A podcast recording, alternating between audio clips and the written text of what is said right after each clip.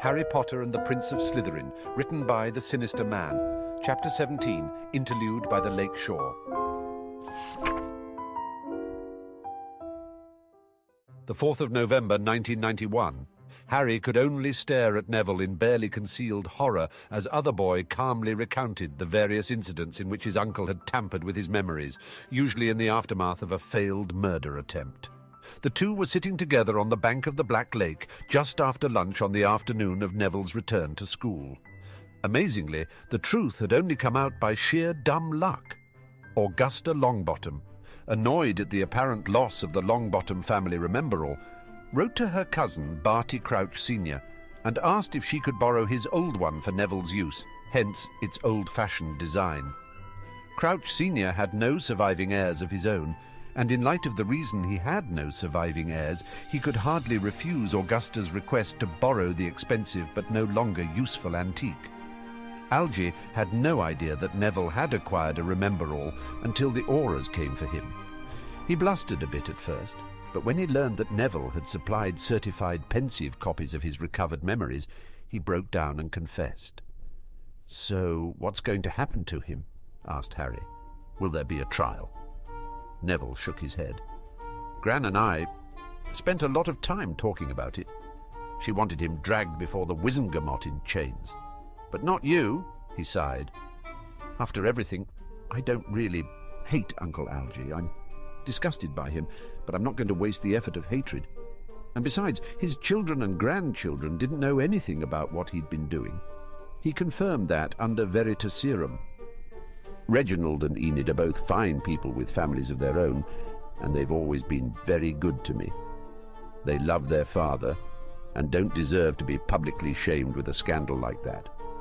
Plus, what he did would have been worth twenty years in Azkaban at least, and at his age he wouldn't have lasted six months.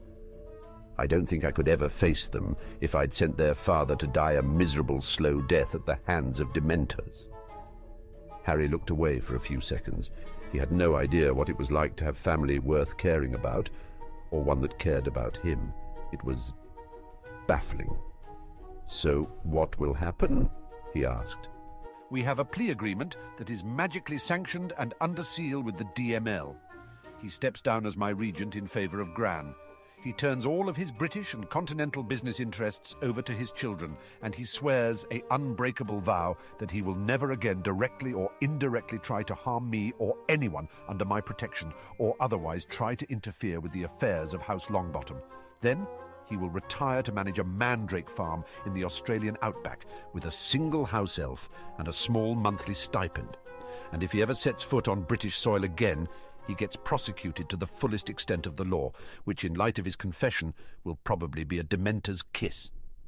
No offence, Neville, said Harry, but you're taking this awfully well. Says the guy who laughed at a howler in front of the whole school, he replied with a chuckle. I know I should be furious, and I don't know, maybe at some point it will hit me. But right now, all my life I thought I was nothing, a squib, a disgrace to my parents' memory. I hated myself so much I nearly let Algy talk me into suicide when I was eight. But to find out that it wasn't me, that I could do magic the whole time, but I was being sabotaged. Honestly, the sheer relief is just crowding everything else. He grinned, almost infectiously, and pulled out his wand. His wand, the one the Aurors had recovered from the Longbottom vault where Algy had hidden it, and pointed it at a nearby rock.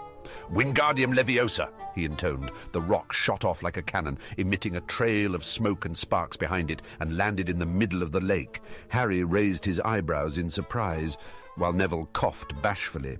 Um, yeah, Professor Flitwick said to be careful about that. Apparently, two months of shoving my magic through a brick, as Ollivander put it, means that I've gotten used to overpowering my spells.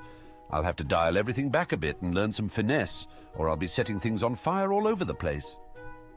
The two laughed for a bit, and then watched the lake in silence for a bit. In the distance, the giant squid raised a lazy tentacle as if waving at them, and then submerged. I envy you, Neville. Neville's head jerked around in shock.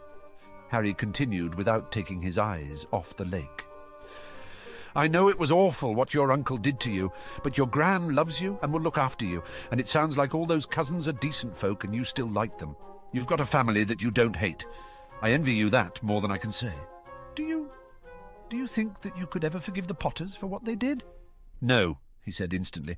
And it wouldn't matter if I could, because none of them even realize they did something that needs forgiveness. James is still trying to strip me of my heir status. Jim thinks I'm a future Dark Lord, and Lily just completely ignores me. He was quiet for a moment. And besides, sometimes I think I need the hate to keep me going. I'm not as good as you are. Neville made a face. Now, what does that mean? You're the smartest bloke I know. You helped save me from a troll, and you're making plans for taking over the Wizengamot at the age of eleven. I'd be useless if it weren't for you, if not dead. Well, first off, Hermione's a lot smarter than either of us. Second, we all saved each other from the troll. And third, our Wizengamot seats are a long way off. Harry looked down at the ground and rocked back and forth slightly, as if weighing a decision. Then he pulled out his wand. Muffliato. What was... Privacy charm. Hermione found it somewhere. Harry scratched behind his ear nervously, while Neville waited patiently. When I say I'm not as good as you, I'm not talking about magic or schoolwork or any of that. I'm talking about... He paused and shook his head. Then he laid back on the grass and looked up at the sky while struggling to express himself. When I was little, I used to imagine my parents. The Dursleys said they'd died, and I accepted that.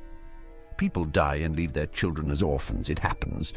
But they also said my parents were worthless, horrible people, and I just refused to believe that bit. I like to imagine that my mother was beautiful and my father was brave, and I don't know, that they both died heroically saving my life or something, and that one day I'd do something great and prove to the world that their sacrifice wasn't in vain. But that was when I was a little kid.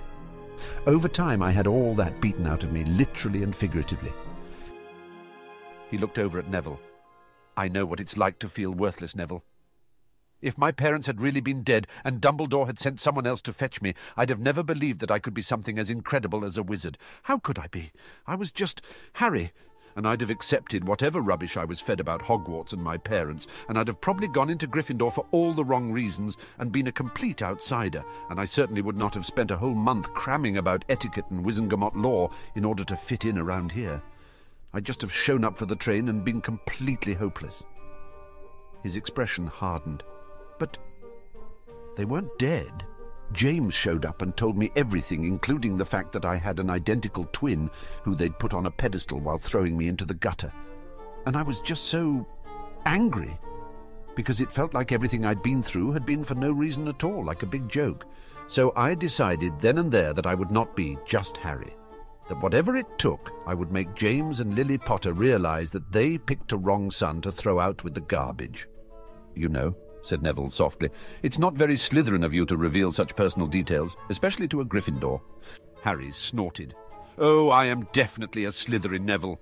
Meek, earnest, insecure, just Harry is gone for good. Slytherin Harry is cunning, he's ambitious, and he's a bit ruthless and manipulative, and occasionally even cruel and it's been hatred for the Potters that's turned me into him, but I don't want that hatred to eat me up like it did your uncle. I don't want to end up evil, like a Dark Lord or something ridiculous like that. I need. I need a compass. Neville crooked his head. A compass? Harry looked deeply into his friend's eyes. A moral compass, Neville. When I said I wasn't as good as you, I meant that I'm not as good a person as you are. Neville tried to interrupt, but Harry stopped him. No, seriously, I mean it. You had someone who had tried to kill you completely at your mercy. If I'd been in your shoes, Algernon Longbottom would be in a cell waiting for his Dementor's kiss, and I'd have insisted on a front row seat to watch it. But instead, you took pity on a would-be murderer because you felt sorry for his kids and grandkids, and you gave him a house in another country and a job and even money to retire on.